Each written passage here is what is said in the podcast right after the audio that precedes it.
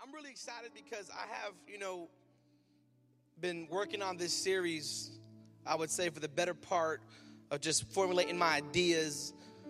I don't know, I was with Pastor John maybe two and a half, three months ago in my office talking about doing this series, and I've been working on this for three months, so I'm locked and loaded. And you guys are half asleep, but that's all right. Praise God. I just preach louder when you guys are, are tired. Praise God. But here's what I want to do I want to pray. And I want to just share some thoughts with you from the Word of God and what He has placed on my on my heart. And, and we're going to let God speak to us today. Amen. Come on, let's bow our heads. Dear Heavenly Father, we just thank you for this time of worship. We thank you, Lord, for everything that you are doing.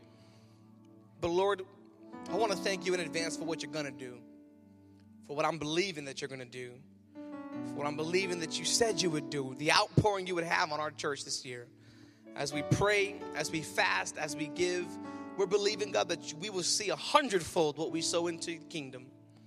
We're believing, God, that every person who stretches this year, we're going to see God move in their families' lives like never before, in their homes. But as we go forth in your word today, God, that you would open our hearts, that you might have your way in Jesus' name. We pray, and the church says, Amen. You know, I wanted to start this year by challenging your faith. I wanted to start this year by challenging every aspect of your foundation in Jesus Christ. I wanted to start this year by challenging and testing you and getting you to analyze every area of your own walk with God because sometimes self inventory is the greatest way to tell where you are really at in your relationship with God. It's easy to sometimes go through the motions, but how do you really know where you're at with God? Me and my wife were, I don't tell my business like that, and I don't share this to tell my business, but me and my wife were in the process of looking for a home to buy. And we've been house shopping for some time, and I act like I know what I'm doing, but I really don't. It's all right. I watch the you know HGTV channel, so I think I know what I'm doing. Praise God. But you know, one of the first places I always want to check, I want to check the basement. I want to see if there's water in the basement. I want to see if there's cracks in the foundation. Because it doesn't take a scientist to realize that a crack in the foundation isn't going to be good. And I've been to some Bridgeport basements and they're just not good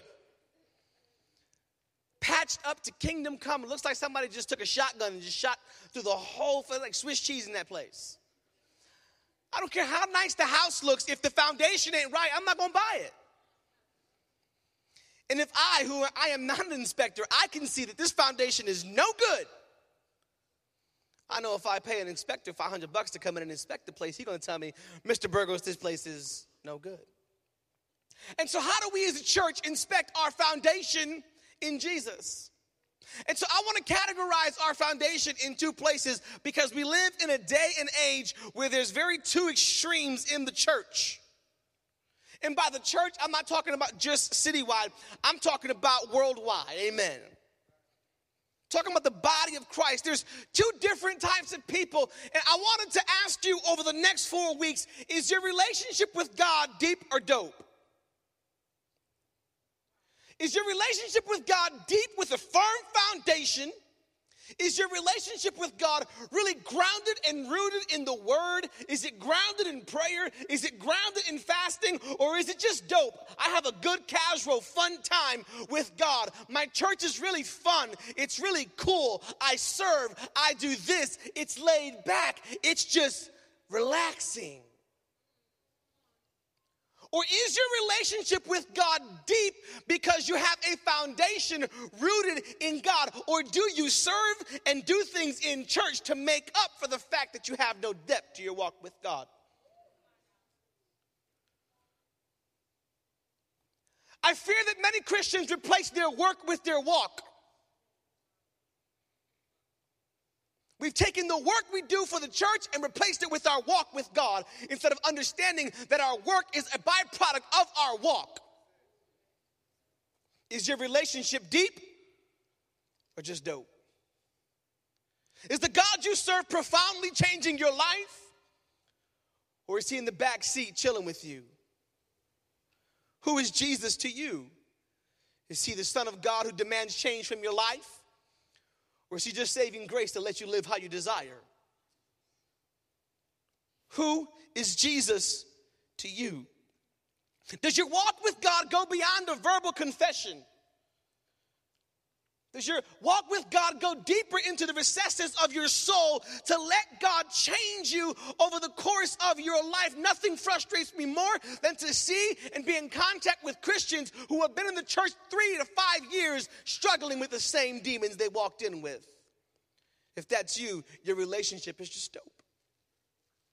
Because the true foundational process with God means that God has to dig out some things in your life and uproot some things and take out the things that don't please him in order that he might pour a foundation that will stand the test of time. For when it stands the test of time, you can go through trial and tribulation. And it's clear to me that looking at scripture, Jesus was concerned with how people respond to his teaching. Did you know that? Jesus was concerned with how people would read what he said, and then he was concerned with what they would do with their lives after they had come in contact with what he said. I'll, I'll, I'll prove it to you.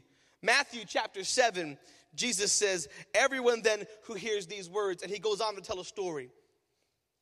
Everyone who hears these words, he, he's trying to build this sense of responsibility for what he has been teaching them. You see, in, in Matthew chapter 5, Jesus starts his inaugural sermon, as many call it, and it's entitled Sermon on the Mount, we call it. If you've been in church for some time, you might have heard the sermon, somebody say on the Mount. And in this sermon, Jesus really gives a lot of just life changing. If you read Matthew 5 through 7 and you apply it, your life will never be the same. You will not be the same person. He talks about the Beatitudes. Blessed are the poor. Blessed are the meek. Blessed are those who hunger and thirst for right. He goes all through all the blessings, the Beatitudes. He talks about being salt and light of the world. We heard many sermons on being salty for Jesus. Amen. Being the light of the world. No one puts a light and lights it in a room and then puts it under a bowl. No, he talks about Jesus being the fulfillment of the law, not that he's there to do away with it. He talks about not murdering. He talks about his view on adultery. He talks about how he talks, he says, You've heard it said to hate your enemy, but I say to love your enemies. This is the sermon where he, he gave the whole an eye for an eye, a tooth for a tooth, turn the other cheek. This is that very sermon. He talks about being there for the needy and for the fasting. This is the sermon where Jesus is like, you know, seek ye first the kingdom of God. Matthew 6 33, and his righteousness, and all these things shall be added unto you. Jesus has given a whole four week series in one sermon. He's covered like everything. He covers everything. And he's like, this is what you have to do. This is how you have to live. And then Jesus says this in Matthew chapter 7. He's closing up all of his thoughts, all from chapter 5 to chapter 7. He closes it up and, and, he says this, and I pray you, you hear the Spirit of God today. Everyone then who hears these words of mine and does them, somebody say, does them, will be like a wise man who built his house on the rock. I'm in Matthew 7 24. He'll be like a wise man who built his house on the rock. And the rain fell, and the floods came, and the wind blew, and they beat on that house, but it did, somebody shout, not fall. Because it had been founded, somebody say, on the rock. But Jesus goes on, he doesn't stop there. Jesus was never kind of the stopping in the middle kind of guy. He always went all the way with it. He always gives two sides to every coin. And he says, But those who, who fail, those who hear my words, but does not do them, he would be like a foolish man who built his house on the sand. And the rain fell, and the floods came, and the winds blew and beat against that house and it fell. And then listen to this great was the fall of it. Great was the fall. And so Jesus has summed up this immense sermon that he has preached. He's this immense, powerful sermon that he's preached. And people, the Bible says at the end of the sermon, people were amazed that Jesus spoke as one who had authority, unlike all the preachers and teachers of his time. And people were blown away, but Jesus says it's not enough to be ooh and wow. It's those who do what I say and live by how I have taught, you are wise. But those who do not, you are foolish. He was preaching these words of life, these words from the mouth of the Father, and he says to them, I have a purpose for you, and this is what it is. And he teaches them all these things of how to correct wrong living. Do you understand that most of what God wants to do is correct wrong living? But, but this, it amazes me that these two different types of people, the wise and the foolish, they have more in common than they do apart. They have more in common than differences. They both heard the teaching of Jesus, both were listening, both had a hunger for God because they stayed the entire sermon and it was a long sermon and they listened and they heard Jesus out. Both of them had taken the initiative to go where Jesus was because the crowds followed Jesus. He was not in a city, he was in the middle of nowhere on the side of a little hill and he climbed the top of the hill to be able to teach the people. He was far outside the city, but both of the people took the initiative to go see him. After hearing the teaching of Jesus, both men were pressed with the thought and the need to build a house or a shelter. And understand the word house in this context is your life. It is your life, how you live out your life. Is it going to be on the rock or on the sand? They both felt the need to build the house. In other words, our, our house represents our response to God's word. It's how we respond. Continuing on, both builders experienced a storm. And the scariest part to me is that both builders sat in their house feeling secure. Both builders thought, I'm good, I got this, I'm okay. But Jesus makes the point that there was a difference in that one of them built with the wrong type of thing under them, the wrong, somebody say, foundation. he makes it clear that one put his word into action while the other didn't put it into practice, they put it into memory. Here, here's my first point for you, church, today. It's not enough to hear God's word, you have to heed God's word. To hear something means to audibly perceive it, but to heed something means to listen to it and follow the instruction it has given. It is not enough just to hear God, but you have to heed God's voice. You have to heed the master's warnings. You have to do as he declares in your life. These two builders, one responds to God's life giving word, and one does not respond. He continues to live his life as always. He lives his life on his work, what he does for God. He lives his life based on maybe what he gives. He lives his life based on his I'm a good person life philosophy. He lives his life according to a culture. He doesn't go according to the word of God. Well, I don't know. The Bible's outdated. No, the Bible's not outdated. Man is getting too good for themselves. And the Christian who doesn't build on Christ is building on a foolish foundation. Have you ever walked on the sand? It shifts under your weight.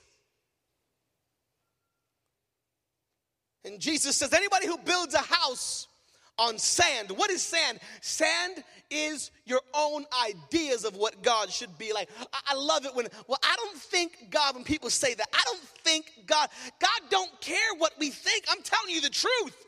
Because God is and God cannot be changed. And either we align with who that God of the Bible is, or we have to tell ourselves we are not followers of Christ.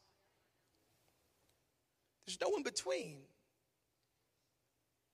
I know maybe you wanted to come here today and hear really uplifting. I'm going to go all year long, but I want to set your foundation right. Ain't nothing like a real estate agent wants to sell you a nice house with a bad foundation. You won't trust him again, would you? But I want to be the pastor that teaches you how to heed God's word. The scripture today is an epidemic. It's this, this scripture that we see is an epidemic in church because people build their life. You, you know, it, it amazes me how many Christians I ask them, Have you prayed today? Oh, no, not yet. What do you mean, yet? Have you read your Bible this week? Oh, not yet. What do you mean? It's Friday. Are you waiting for Saturday? What are you waiting for? What, what, what is the malfunction in the life of a Christian that we're not even Christ like? Oh, I can hear a pin drop here today. It sounds like y'all eating. Mmm. Mmm. Ah. I know y'all fasting, so you might be hungry. Praise God. There's two builders, two builders. The wise builder began to practice the teaching of Jesus. Too many believers today, we do not conform to God's word. I'll go a step further. We're not transformed by God's word.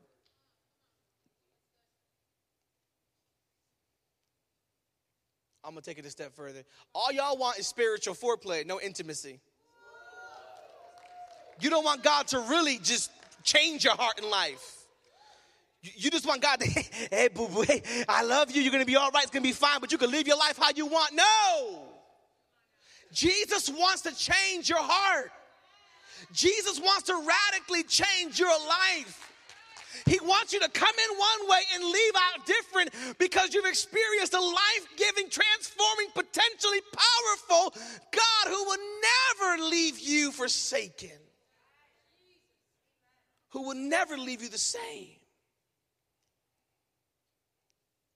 We come for a good time rather than a God time. We want that emotional high. Oh, I was going through so much, but man, I stepped into God's house and now I'm fine. But you're still going to face the situation when you leave. What did God equip you with so you can leave and face it?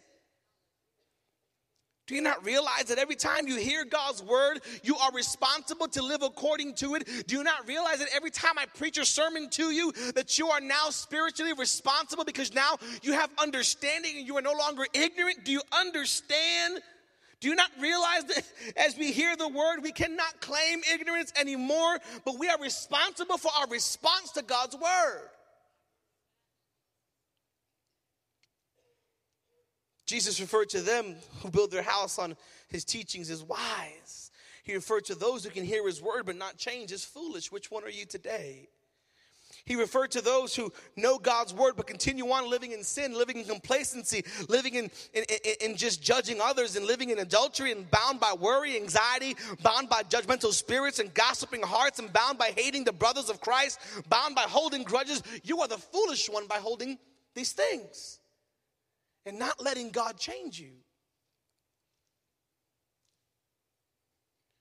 Yesterday, I had to go to the doctors because I was, I was feeling sick for six, seven days. And finally, my wife texted me because you need to go to the hospital. And I was having these pain right here, and I'm always a worst case scenario kind of guy. And I was like, I'm not going to get checked out at the hospital because I might have a tumor behind my eye. This is not going to be good. Y'all laughing at me. I'm so dead serious. Like six days. I'm like, nope, I got a tumor. I'm good. I'm fine. I'm not getting checked out. And it was excruciating pain. Like it would cause nausea and vomiting. And, and I was having a rough week. And this past Saturday, I, not yesterday, the week before, I ended up just puking in my real estate agent's car. He didn't pull over in time. It was his fault. I told him, praise God. And I, I went to the hospital, and, and the doctor says, she, after I told her all my symptoms, she said, Man, it's probably your glasses. I'm like, What? my glasses? What? And she's like, Are you nauseous? I'm like, Yeah. She goes, Oh, that's not your glasses. I'm like, Oh no, God, why? ¿Por qué Dios? And so she, made me take a CAT scan, and you know, hospital CAT scans take 30 hours. And so I was there for some time. And I'm, I'm sitting there trying to keep my mind off of the fact that I probably have a brain tumor growing in my brain. And she says to me, you know, she calls me over and she's looking at me like, hey. I'm like, she's smiling, so I'm not gonna die. This is good. I mean, I'm gonna be all right. And, and she tells me, you know, it's not your glasses. I'm like, okay. She goes, it's not a tumor. I'm like, okay. She goes, you have a pretty brain. I'm like, I know. I was like, what's wrong? And she goes, you have an infection in the bones of your sinuses. Now, that same thought process is the same thought process you should feel and hear and say when you come to church and hear about sin. Pause. She says to me, I'm gonna give you a prescription. How stupid of me would it be to say, nah, I'm good. I got this. I mean, how kind of dumb would that be for me to be like, nah, I'm not gonna take that antibiotic that's gonna stop this pain. And I don't want the painkiller that'll help me sleep. Don't need it. I'm good. I got this. And it only sounds funny until some of us realize that that's what we do in God's presence. He takes a spiritual CAT scan and he says, Man, you've got adultery. Man, you got a, you just have a nasty attitude. You're just a nasty, mean person. It's not that you have a face, it's your face is because the inside, your the face here reflects the heart. It's, it's you're mean, you're rude. It's not that you don't click with people because I made everybody. It's because you have a nasty spirit. God's spirit is for everyone. So if you get God's spirit in you, you will be for everyone. But when you are saved, but not for everyone, you got some spiritual CAT scanning to do, and you're like coming into God's presence. So I know it's wrong, but I'm not going to change it. Foolish. How foolish would I have been? I took those prescriptions. I ran to the, to the pharmacy. This gonna help me? I ran. If only we would run to God's presence when we knew something was wrong. If only we would run to our knees in prayer. If only we would seek the Father. He said, Anything you ask for my name in prayer that is in my will, and trust me, it is in God's will to remove sinfulness. It is in God's will to remove unrighteousness. It is in God's will.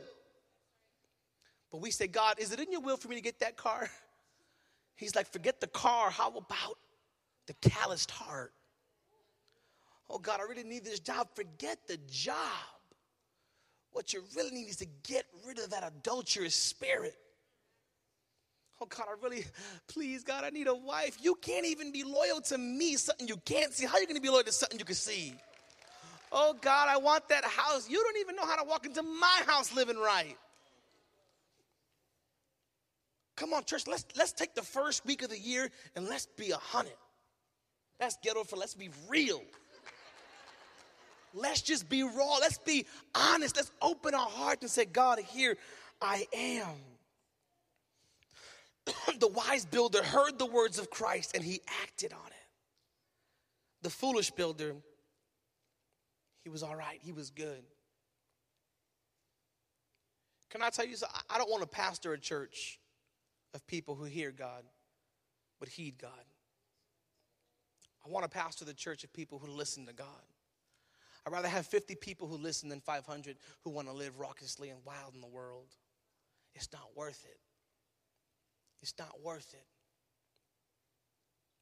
Jesus is giving out life giving things in chapters 5 through 7 of Matthew. The wise builder hears the word, he acts on it. The foolish builder, he doesn't.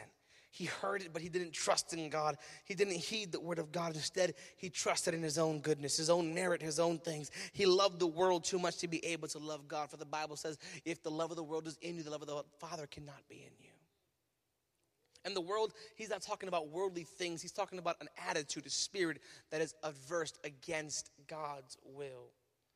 Not talking about physical, worldly things. I, I know a lot of pastors. I had a pastor a couple months ago put some nasty stuff on Facebook talking about other pastors. So I inboxed him and he was talking about things of the world. Why does the church have color lights if it's of the world? And I, I asked him, I asked him if he had electricity in his house.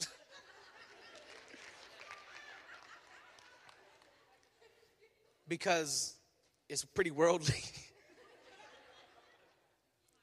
I'm not kidding with y'all. I really did ask him that. And I told him, you know, to help, because I wanted to tell him that Jesus said, I am the light of the world. He didn't say what color light he was. he said, Why do churches use haze machines? He put that on his post, and I wanted to tell him the Bible says in, in Isaiah chapter 6 that when he entered the throne of God, there was massive smoke all around the place. I, I, I just want to tell him I don't want to put him down like that on public. I tried, he blocked me. so I went on his website and I texted him. just, I'm like, dude, are you serious? We're supposed to be peers. What are you doing here? What are you doing? I'm not talking about that world. I'm not talking about the physical world. Y'all think Pastor the G? I know I am. I'm telling you, man. Track that. Knocked on his door. What are you? Why'd you block me? No, I'm just playing. but but true story. And uh, they, they get that world. That's all wrong. What it means is it's a spirit that is against God's will. That's what it means when it says the world. A spirit, somebody say, against God's will. You see, the, the, the foolish person the power of the message that Jesus preached was transient. You know how a transient person will come and they'll go. The, the, the, the power of God to him was, somebody say, transient. They had a moment where the Spirit of God gripped them and spoke deep into their inner man, but yet after they left, there was no lasting effect because they never let it take root. In order to change according to God's word, it means that some people have to admit that they're wrong and their way of life is, is not right. And that's impossible for many people this day and age when you find so many people who want to agree with you. You know, you know how you know somebody knows they're wrong? when they put it on Facebook to get somebody to like it. Oh, see, somebody does agree with me. No, you're wrong. Look at the people. Listen, look at who's agreeing with you. Look at them. Look, look backslidden, terrible parent. I mean, you can go on the line. Look at this person. No, but is God agreeing with you? Changing according to God's word and the teaching of Jesus means abandoning years of who we thought we were. Years of comfort, of being mean and nasty and being rude and sinful. Is your relationship with God deep or just dope, church? Do you have a real foundation? Or is it a fun time? Do you have a transforming power of God in you without crutches rooted in your past? Is your relationship with God deep or just dope? Are you rooted in the faith, grounded in His Word? Or are you having a good casual relationship with God? Are you here for good music and cool lights, or are you here for the one light who's like music to your soul? What are you, what, what are you here for? Are, are you here to see yourself changed and, and then change? Do you know why churches don't grow? Many churches, besides the fact they have terrible programming and, and just they can't preach. No, I'm being serious. It's, it's, a, it's an epidemic in, in, in our area. But because, here's why many churches don't grow because the church is too busy getting saved every Sunday. And how can God build on a foundation that has no depth? I'm gonna leave that alone. to all my visitors, I love y'all. Thank you for coming. Praise God. They're like, why did I come today? Wrong day to come.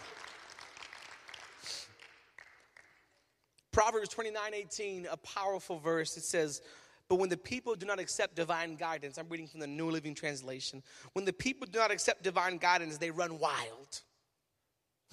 but whoever obeys the law is joyful. True life begins when you push past just believing the word and then start putting it into action. It's not enough just to believe. I'll prove it to you. Satan believes God's word. It's not enough to believe and not practice God's word. You have to believe it, then achieve it in order to understand that salvation comes not through our works. We're not achieving God's word to gain salvation. We are saved purely by grace, but as a byproduct of being saved, our life changes. Thus, the Bible says we end up with the fruit of the Spirit, but fruit only comes when you plant seeds. And the seed is righteousness, it is right standing with God, it is right living with God, it is the Word of God the word of God that changes your heart and your life. If you can come into church and walk out the same way, you've got a problem. For even Jesus said in John 13, 17, now that you know these things, you will be blessed if you do them. Not if you Facebook them, not if you repeat them, not if you shout amen to them. You'll be blessed if you do it. Is your relationship with God deep or dope? That's pretty cool. I'm just saying. Shout out to AJ. Is it, is it grounded in God? Listen, I don't care if you're ushering today, you should be hearing me. I don't care if you're on sound today. Is your relationship deep or just dope?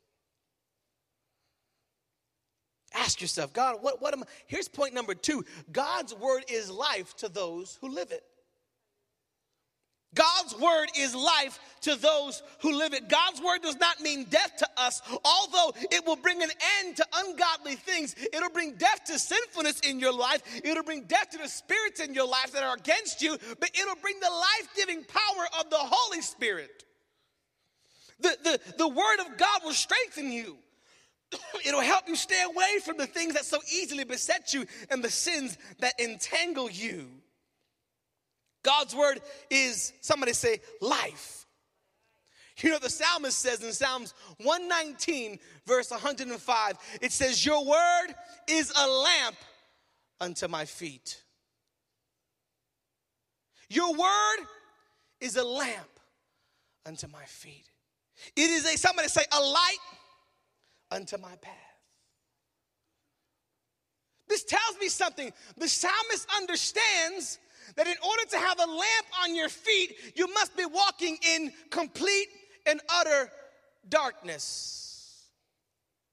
You must be in utter darkness to understand that you are completely in dark. And he says, Your word is like a lamp unto my feet, that I can see where I am going, that I will not stumble, I will not fall. I will, oh, wait, there's a sinfulness right there. That person's not for me. I will walk in the way that God wants me to. Your word is a lamp unto my feet, that I can walk righteous before you, that I can stand holy before you, that I can be the righteousness of God, and I will not put him to shame because I am living the way God God wants me to live. He said, it didn't say that your word is like a light to my eyes to blind me and to be offensive to people and to be like, you are not godly. You're going straight to hell. You right there, Carlos Torres. You ain't no minister. You're this, you're that. No, it's a lamp to my feet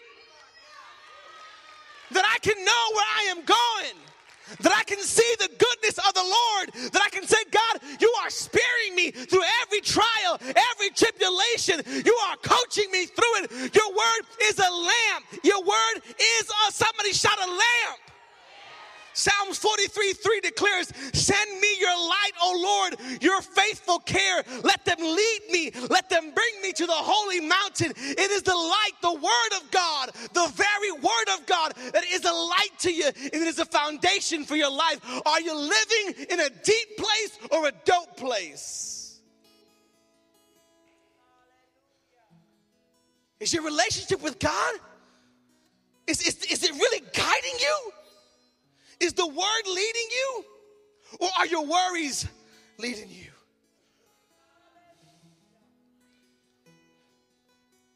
Is his love embracing you? Or is his love continuously chasing you? Because you run.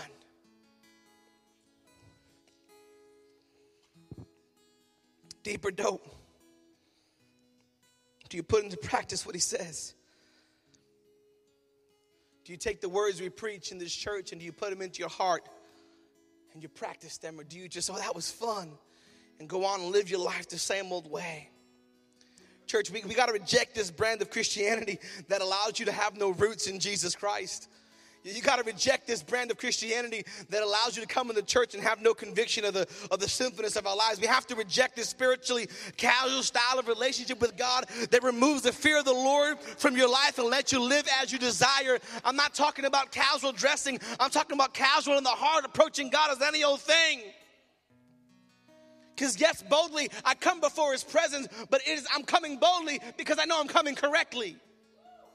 I'm coming with a heart that says, the Bible says the beginning, the, the beginning of knowledge is the fear of the Lord. And it's not like, oh God, I'm afraid of you, but God, I respect you. When I was a kid, honestly, you wouldn't speak unless spoken to when you were younger. My father would pop me. If he was talking to somebody, I'm like, Daddy, Daddy, all these kids today, Daddy, what are you doing? And I tell them, I walk up to them, hey, sweet, you're cute. Not really, but listen to me. Um, You can't be like that with mommy. And I feel for some of your mothers because you have no father in the picture. And I tell, listen, you can't be like that with mommy. That's disrespectful. You have to wait till mommy's done. Right up to those people's kids. Ask Michelle. Right, excuse me, Michelle. Moosh, don't, don't talk to your mom like that. Because your dad may not be here, but pastor's here. You can't, you can't be like that with mom. What has happened that we can come to God without reverence? when we were younger, we went to private school, and so the girls would, would like roll up their skirts when they got on the bus. But when they got home, they would roll them back down. Not today. We want to come in God's presence and everything's showing. What is wrong with us? I'm not talking about everything showing bodily, I'm talking about spiritually. Are you here with me today, church? You got to build your life on the word and in the word. Reject this Christianity because nowadays anybody can be a Christian and, and, and, whatever you want, they'll build a church for it. You want to have the first church of adulterers? Sure, go over there. We'll build a church for adultery. Church for homosexuality? Sure, go over there. Build it over there. Church that accepts abortion? Go, go over there. That's perfect over there. I saw a post on Facebook one day. I want to go to a church, but they don't. I, I don't, I don't want to hear about premarital sex or abortion.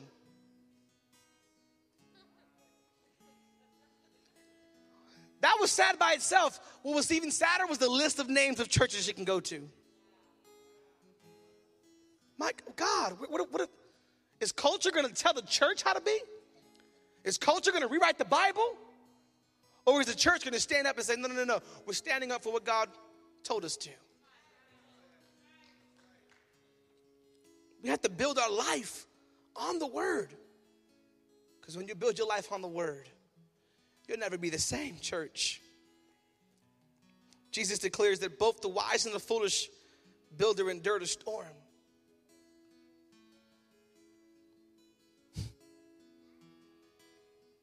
Here's the truth every person in this room at some point in your life, whether now or later, you're going to face a foundation shattering storm. Meaning a storm that has the potential to shatter your foundation. Here's point number three, and I'll go into what God is putting on my heart right now. When you're grounded in Jesus, no storm can defeat us. But here, here's the thing here's the scariest thing to me both the builders sat in their houses feeling secure on what they had built. If you're sitting here today and you haven't even once questioned your foundation, said, well, you know, Lord, where's my foundation? If you haven't even once said, God, how is my foundation? If you haven't once, your foundation is bad. Because that's called pride of heart. And there's one thing about being confident, but every week I'm saying, God, is my foundation right? And I'm the pastor. God, I, I, know I pray a lot. I read the word a lot. I study a lot. I study 40 hours a week. Ask my wife, I'm in the books. Ask Pastor John, I'm reading all day. I study. But every every week, God, is, is my foundation right? I, I don't want to, I don't want to be outside your heart. And the scariest thing to me is that both these men thought that their foundation was good enough. They thought the house they built was good enough. Well, you know what it's saying? Do, do you know what it's saying? This thing that Jesus talks about, he says, how great the fall of it was, meaning the house. He's talking about eternity. My God. The storm they face is called death. It's one we'll all face. Understand, he says the rains fell, beat against the house, blah, blah, blah. It's the same exact storm for both people. What does it tell us? It's the same exact thing. What is the one same exact thing we're all gonna face lest Jesus come? Death. And he's saying that when they stand before the Father, one's foundation wasn't good and one's foundation was. How great the fall of it was. Because eternity at the end of the day is in the balance. I know, I know, I know, I know, Pastor. It's January 3rd. We're talking about eternity. Like, are you serious? The, the year just started? I mean, how am I going to make it to the year? I'm telling you, with the foundation is sure. Forget making it to the year. I want to make it to tomorrow. I want to make it to Tuesday knowing that I'm standing on solid ground, that I'm walking with God, that I'm living the life that He called me to live. Jesus said in Matthew 7, verse 13, Enter by the narrow gate, for the gate is wide and the way is easy that leads to destruction. And those who enter it are many. For the gate is narrow and the way is hard that leads to life. And those who find it are so few. Those who find eternal life, he says, they're few because the gate is small, it's hard, it's not easy, it takes guts. Well, well, Pastor, how do I find this way? How do I find this way? How do I know that I am at the right gate? Because your life is built on the Word of God. But if it is not, wrong gate. If your life is not fashioned after God's heart, after God's word,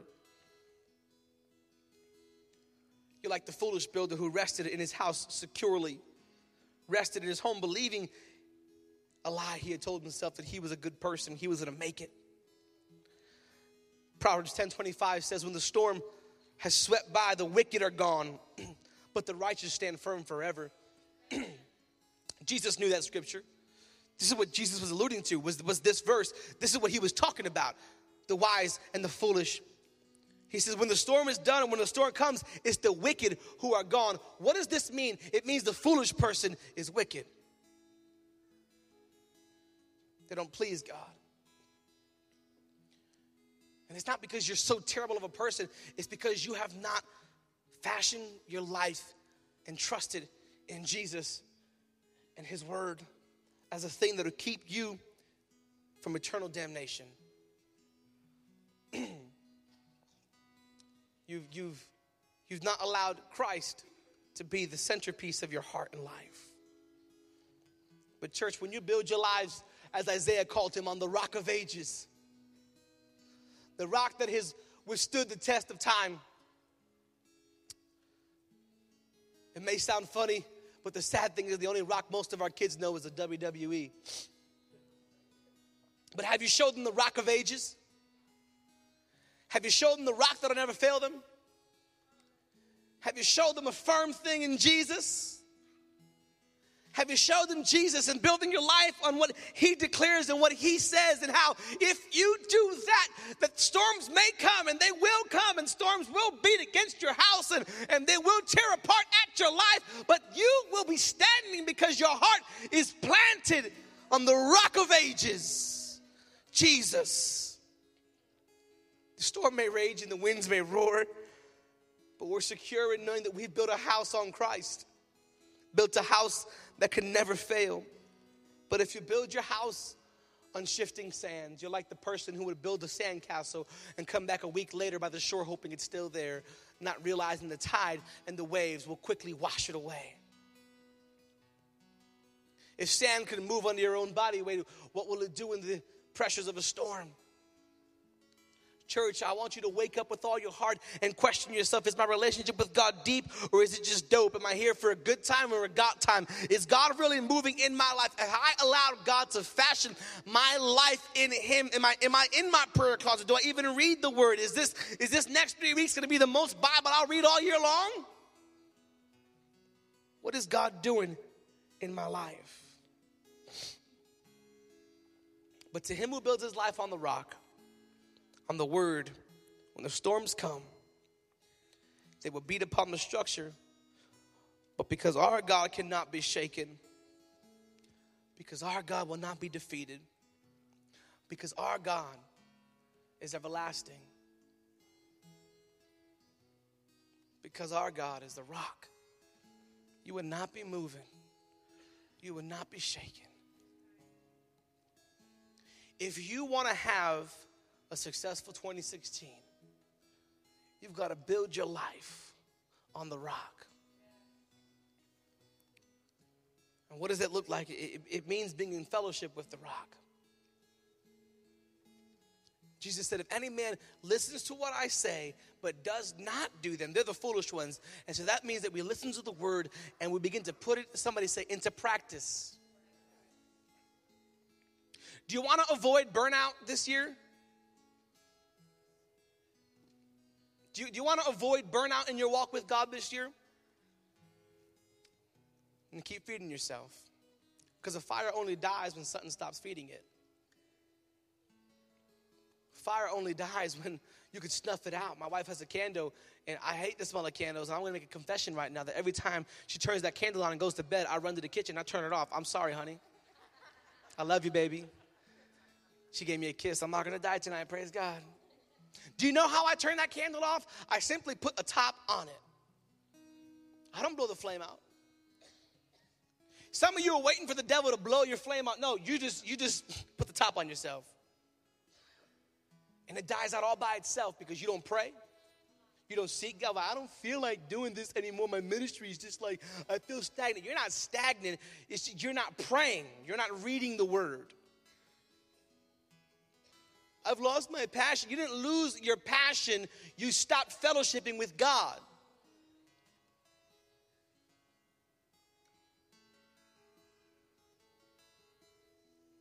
So here's what I want to do I want to just ask you about your foundation. And I want you to ask God about your foundation.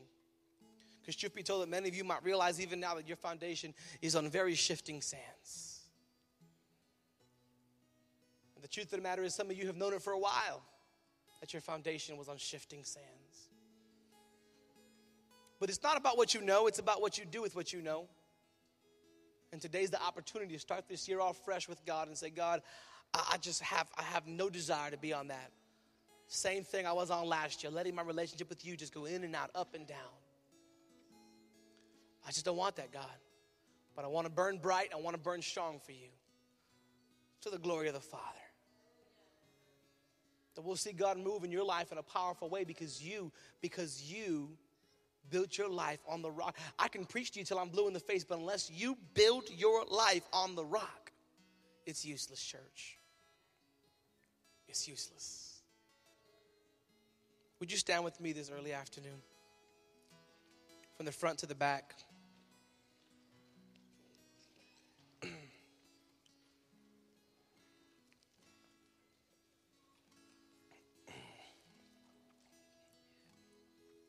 Here's what I really want to do.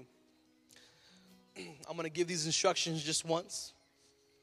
And I've asked, I've even asked the worship team not even to come up today. I'm just going to have Pastor John and my wife do a, a song because I even want to give the worship team an opportunity to get before God today. I want to give the ushers a chance. I, listen, ushers, you don't have to usher right now. I want you to get before God. Sound team, forget the soundboard. Get before God. This is what we're here for. We didn't come to be all these other, we came to seek God. Here's what I want to do. As they start singing, I just want you to, to really take inventory of your heart. Take inventory of your life. God, it, what, what are you saying to me? God, am I walking away? God, am I in the place you've called me to be? God, is my foundation deeper? Not God. Am I, am I in trouble right now? Am I on the sands? Is my relationship with you just faltering? And be honest with yourself. You got to be honest with yourself. Well, Pastor, why do I want to do this? Because eternity is in the balance. Shifting sands or on the rock. And maybe you're here today and you've never made that commitment to Christ, and today we'll pray with you. We'll pray with you to, so that you can know Jesus and you can build your life on the rock of ages, that you would not be shaken this year. So, for the first, I would say four to five minutes, I want you to really just don't even sing the song with them. I don't. Say, God, my heart, what is wrong with me? Deal with me. And if you want to step out into the aisle, kneel down, you want to come up to the front, whatever you want, do that. And I'm gonna prayer team, whenever you have done what you have to do with God, if you feel led to pray for people, you can stand up here and pray for them. If not, then don't. I want people to deal one-on-one with God today. Because I can't pray you into the rock of ages. You have to live it out. Pastor, that's a really tough sermon. I know. But I love you enough to tell you that those who don't listen to what Jesus says are foolish, but those who do are wise. Now, I don't know about you, but I want to be wise in the heart and the eyes of God. That's my desire. Come on, from the front to the back, every head bowed, every eye closed. Father, I know you're here today, speaking to hearts, speaking to minds. Lord, today we're inspecting our foundations. My heart's desire, Father, is that you would let your spirit rush into this house.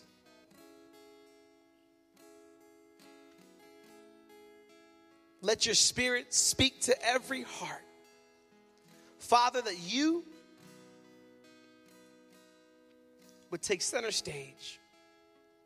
Then I hear from Pastor Lewis. Then I hear from none of that. They hear God to inspect their foundations with you so that this year we can build a firm foundation. Father, speak to our hearts. Father, allow us to be honest with ourselves. I pray that every person is honest with themselves. Honest with themselves to check our relationship and our foundation with you.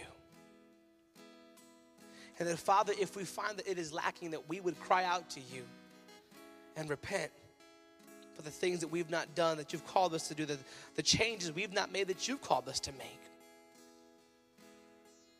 And Father, if we find that it is good, that we would rejoice. For your word says, the righteous rejoice.